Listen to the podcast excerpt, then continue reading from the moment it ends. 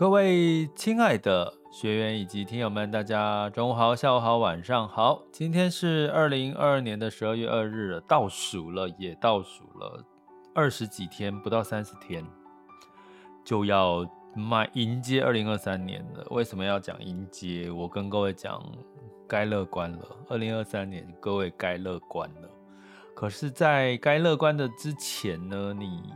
回顾一下二零二二年，你有没有坚持你该做的事情？我觉得二零二三年应该是回报给二零二三年。二零二二年，你有你有做一些你该做对的事情。哈，那因为我们在爱上每一天这个单元是这个延伸我们玩转佩习这个 podcast 的一个频道的延伸呢。哈，那所以呢，我们会想来跟各位聊一聊。你的理财性格对应到二零二二年，我们来回顾一下，检视一下你有没有该坚持的没有坚持，然后你该该给它丢掉的，该给它清理掉的，你没有清理掉。哈，那迎接二零二三年乐观的每一天，好吗？呃，所以我们一样一开始跟各位说一下我们的这个 slogan 哦，就是爱上每一天，一切都是最好的安排。生命就该浪费在美好的事物上。好，那这个最近哈，最近我看一下那个有一部啊，我忘记。呃，近哦，最近呢，其实有跟比较多的学员互动哈。那嗯，有跟一位学员。聊到一件事情，就是我觉得当他他在跟我讨论他的投资的一些状况跟看法的时候，其实我有跟一个学员说：“你最近是不是不太呃不太顺利，或者是你有点沮丧 upset 这样子？”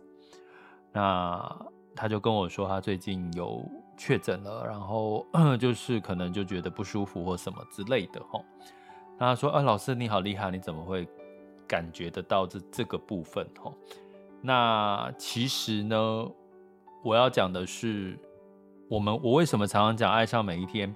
你要爱上你自己，因为如果你真心的爱你自己，爱你自己做的事情，其实你散发出来的这个，你打你的说话内容，你的这个言行，哦，你的体态。”好，你的这个精神其实都会让别人感受得到的，这个很重要哈，很重要。如果你今天是一个社会新鲜人，我之前也在当主管的时候，我面试了，应该有将近几呃百位以上的面试者哈，那看多了，然后我在做个案咨询，做了将近快一千个个案的咨询，就财务。财务规划的咨询，所以那个人也看多了，个案也看多了，所以不是我比较厉害，而是太多了，太多的不同的人。那其实我其实慢慢你就找到一些这个人真的有精气神，你把他，你人在虚弱，你就想说你生病虚弱的时候，你怎么可能讲话的口气一定病恹恹的嘛？就是就是你所有的道理都是联合在一起，所以我为什么要鼓励大家你？要把自己的负能量清理掉，因为负能量在你的身上累积久了，不是在身体上面就是生病，在你的精神上面就是就是萎靡不振，它不会是好的事情。可是当你有身上有更多迎接更多的正能量在你的身上的时候，其实你会觉得这个是非常的非常的这个。呃，舒服的哈，是会非常非常舒服的，而且你做起事来就会判断，头脑清楚，判断清楚，然后你会很有信心，很坚持。所以你说投资哈，有时候你说投资怎么坚持下去哈？你做对的事情，你怎么坚持下去？其实不是别人的问题，不是别人的问题，是你自己能不能坚持。可是你自己坚不是也不也不能怪你自己，是你可能有时候身体出了状况，你的精神有点。好弱哦，或者是外界的环外在的环境干扰了你，让你没有办法坚持下去，这都没有对跟错。可是其实，如果你很扎实的喜欢自己做的事情，爱上自己做的事情，其实你会感受到那个力量是别的外在的力量是影响不了你的。我要讲的是，最近好像这个呃，因为我不知道年轻人知不知道这个表演工作坊。表演工作坊就是大家知道李国修嘛，里面的国国宝戏剧国宝李国修，他已经癌症过世了，他也是癌症过世。然后他最近哈，我看到了这个宣传，就是《京剧启示录》。京剧《京剧启示录》呢，哦，讲话有点那个大舌头。好，《京剧启示录》呢是其中一部我有去看过表演工作坊的这个，他就是李国修演，几乎是贯穿了里面所有的角色。我那时候在看《京剧启示录》，我会想说，是有这么预算这么少吗？李国修一个人扮演很多角色。但是我其实对他其中里面的有一句话，是我到现在还是会放在心里当座右铭，甚至是分享给很多朋友的。如果有人要问我，甚至我的学员要问我说，到底要怎么去精进自己的能力什么的，我就讲那一句李国修讲的一句话，他的座右铭就是：人一辈子能够做好一件事情，就功德圆满了。人一辈子能够做好一件事，就功德圆满了。这句话我要送在心，送给大家。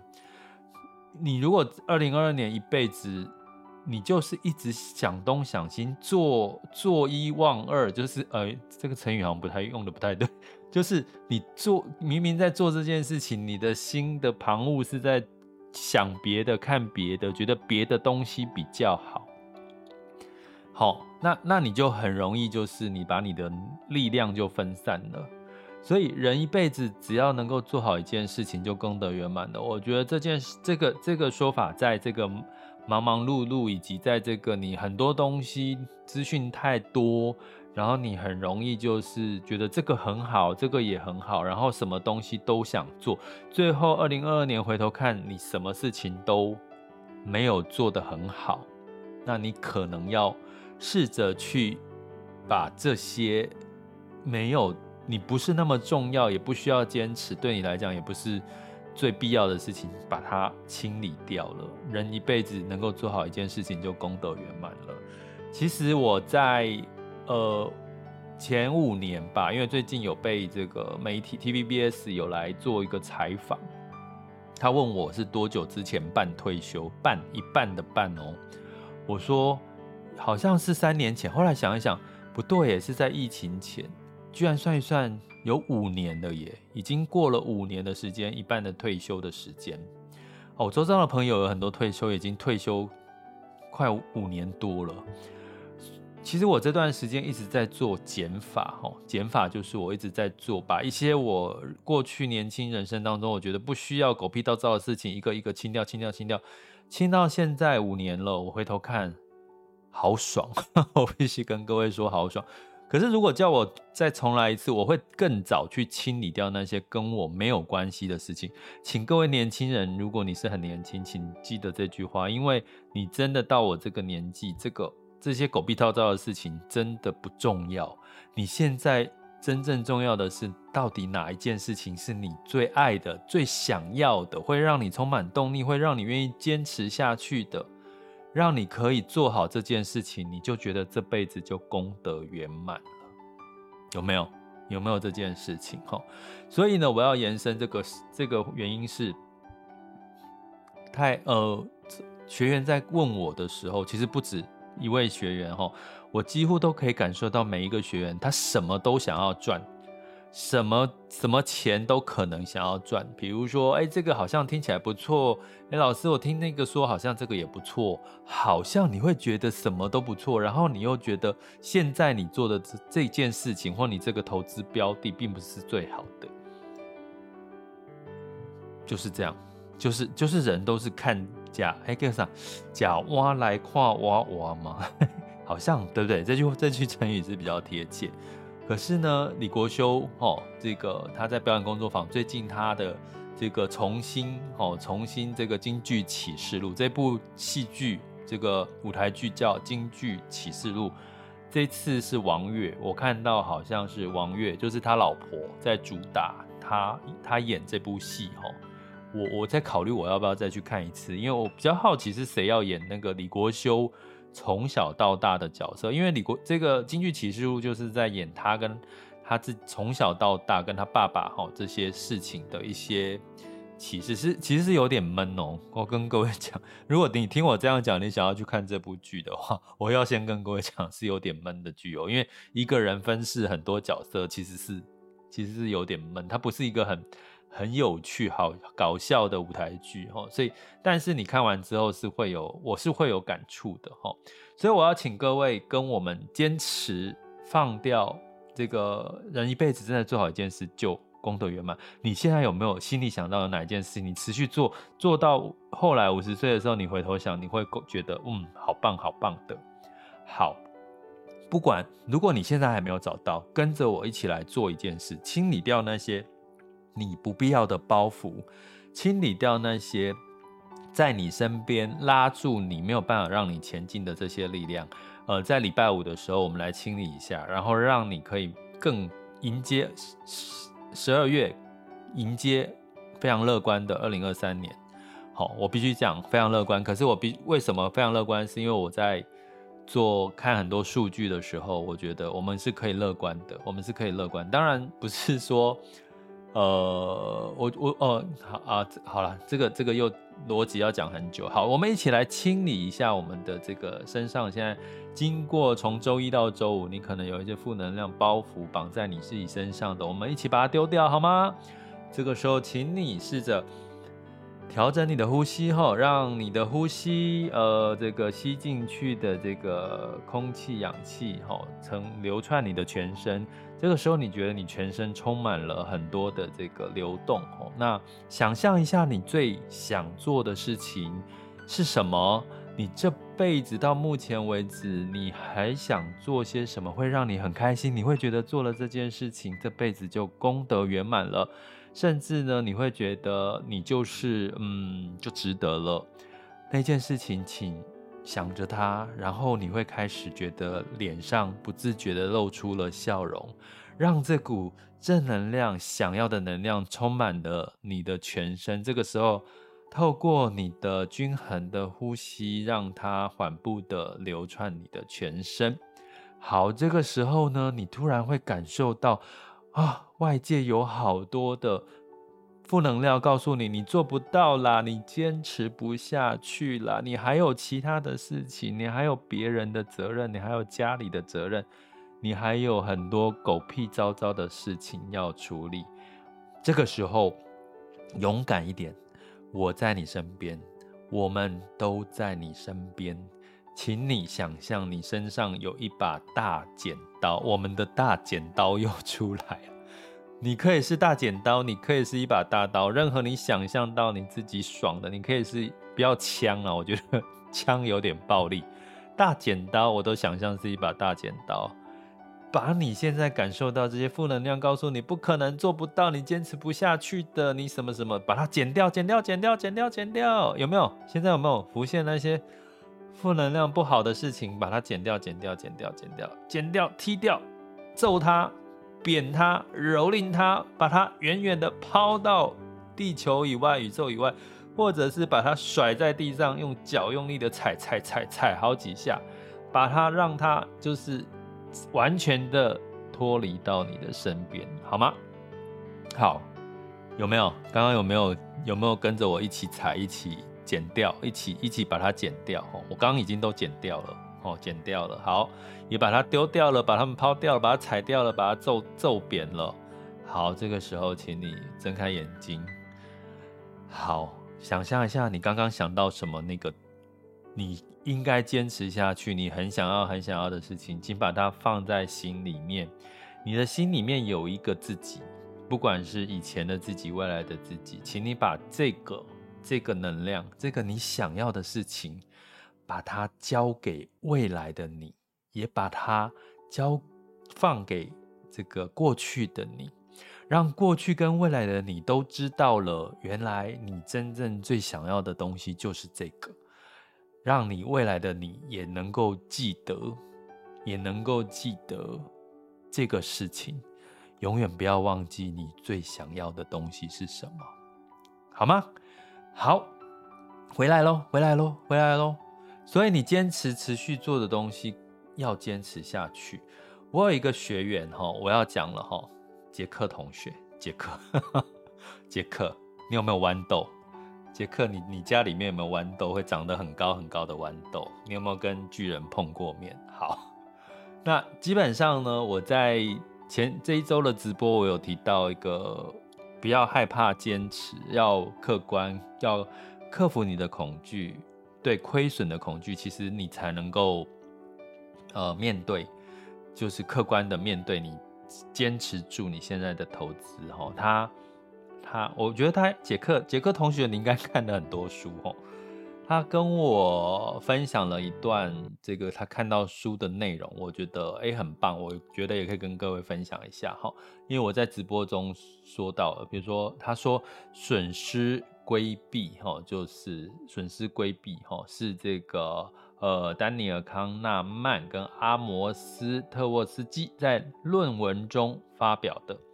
损失规避的意思是，当人们面对同样数量的收益跟损失的时候，会认为啊，损失这件事情会让他们觉得特别的难受，难以忍受。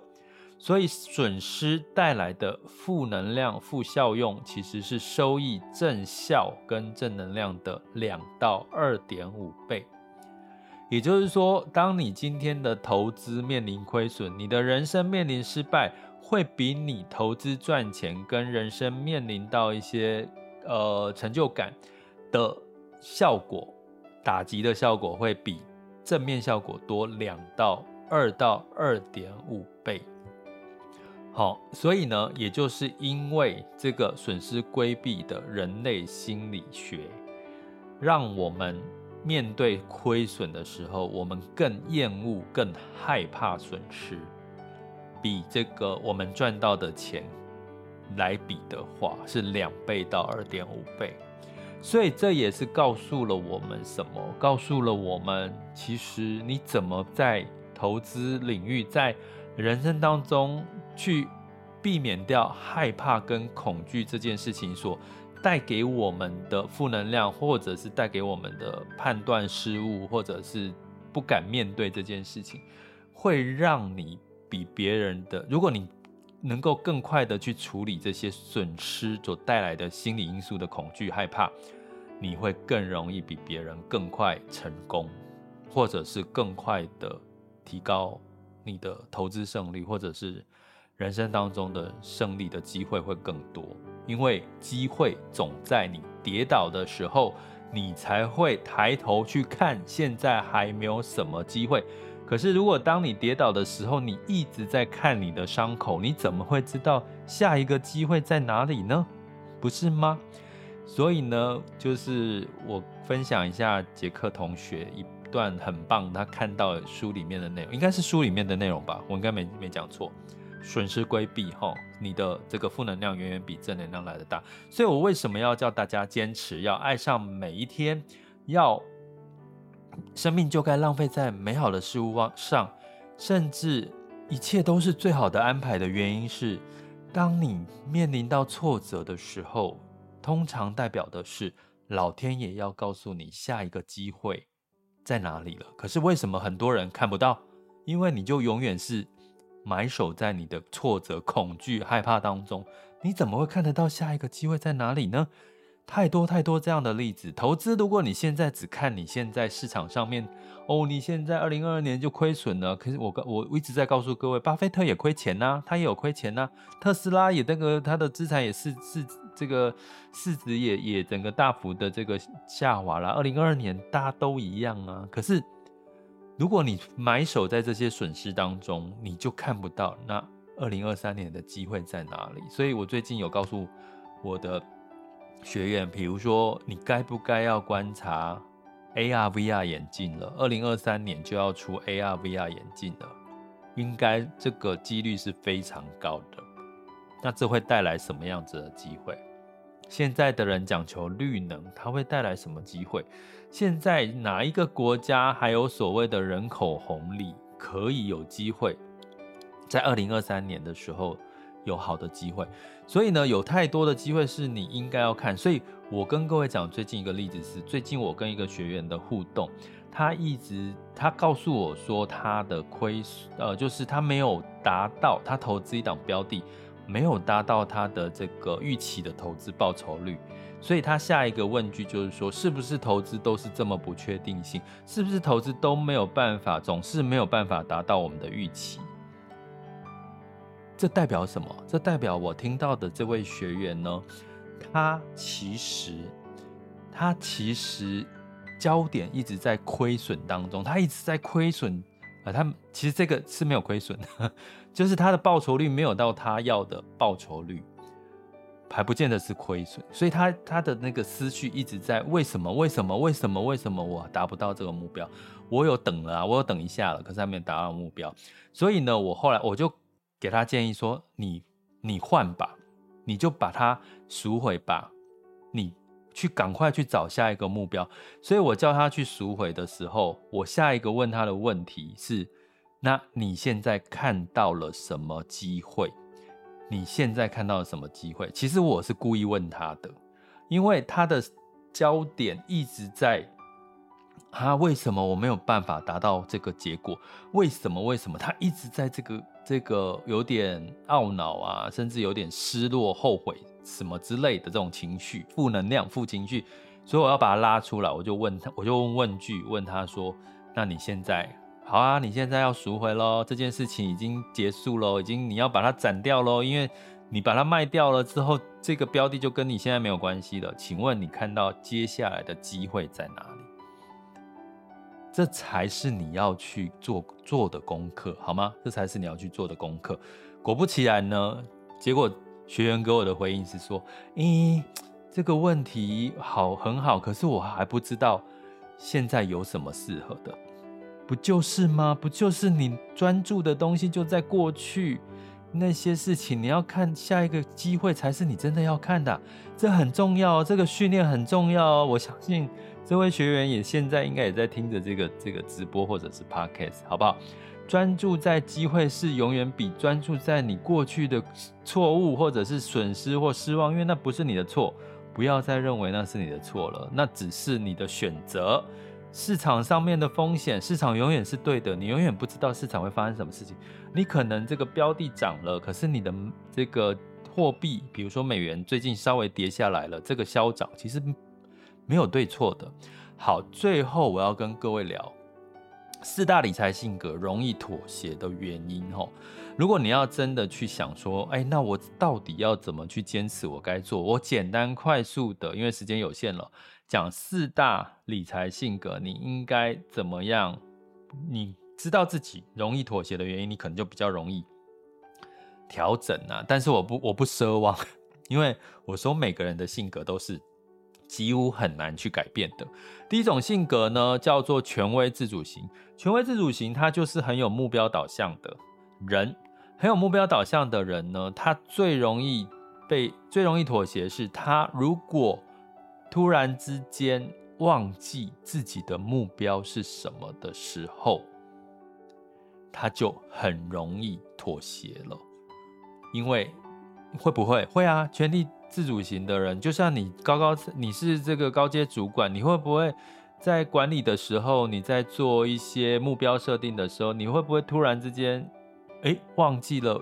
原来我的目标是什么？人多多少少都会，所以权威自主型因为很目标导向。可是如果一旦你忘记你的目标，暂时忘记有目标，你可能就会对很多你该坚持的事情妥协。吼，所以请权威自主型的人记得永远把要把你的目标写在你的那个写在你的那个记事本上面，或者你的手机上面。吼，要每天闹钟提醒你，每天提醒你一次目标是什么。好，第二种人叫做这个情感至上型的理财性格哦。那你要讲这四种性格怎么去、怎么去、怎么去那个自己是哪一种性格？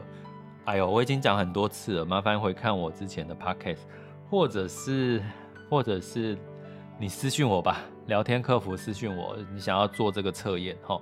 好，那就这样。好，第二种性格是情感至上型，情感至上型呢，最怕的妥协的原因是多头马车，就是我讲的，他就是很外放、很外向，对很多事情都充满了兴趣，他是用情感来处理事情的，所以他很容易这个也爱，那个也爱，什么什么都爱。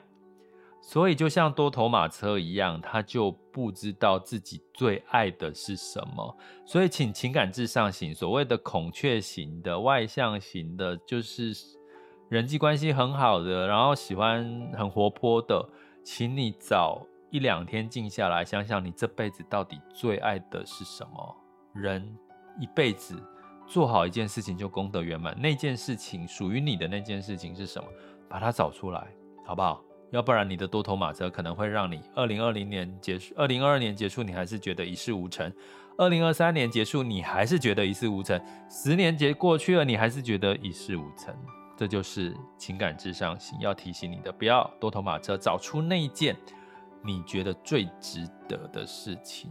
好，好，那这个情感至呃不是跟随配合型，第三种的理财性格叫跟随配合型。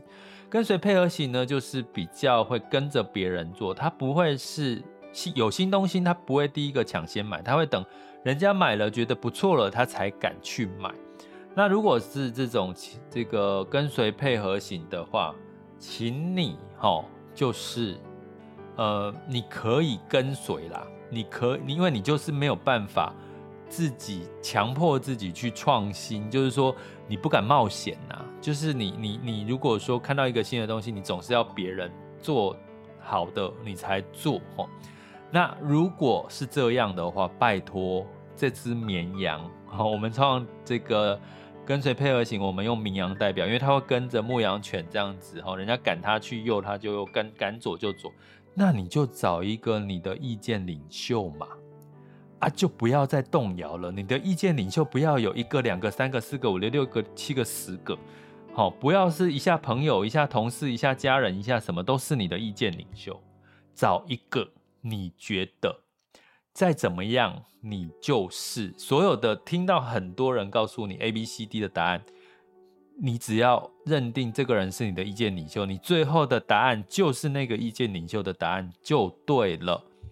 好，就是跟随配合型，你能够坚持下去的部分，因为你没有办法啊，你就是一定跟随啊，你不可能是自己像权威自主型这么有开创力，自己会有自己的想法、坚持跟目标，那你都是跟别人嘛，那你就去找你这辈子你的意见领袖一个啦，我觉得一个最多两三个，我我讲的意见领袖不止。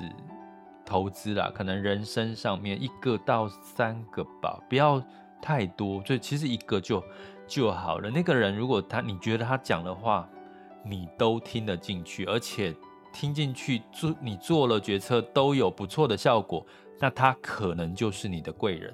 那你就是好好的把让他当你的意见领袖，好不好？你不要再心有很多的旁骛，一下听 A，一下听 B，一下听 C，那你就坚持不住啊。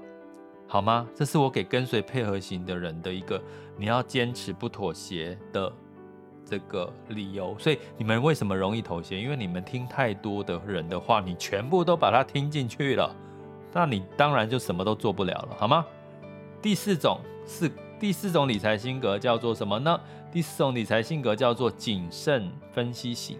好了，谨慎分析型呢？诶，你不要怕，他会被动摇，他不会被你动摇，因为他什么东西都看数据。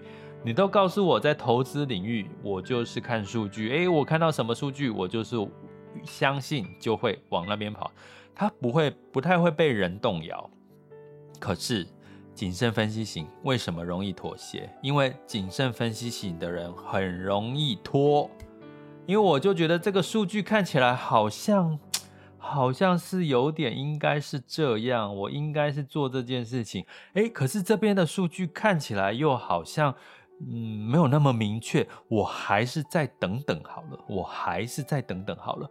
所以呢，你就一等再等再等，从二零二二年的一月等到了二零二二年的十二月，你还在等，你还是没有执行，你还是在做计划，这就是谨慎分析型的。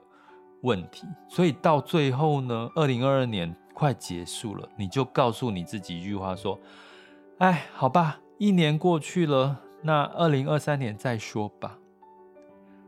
反正二零二二年都已经到十二月了，我二零二三年再说吧。所以谨慎分析型最容易妥协的理由就是，你什么东西都分析得很详细，可是你就拖到了时间。啊，大家知道，如果以投资的角度，机会市场都不等人的。像我们说上半年美股在修正，十一、十二月我们说美股在反弹。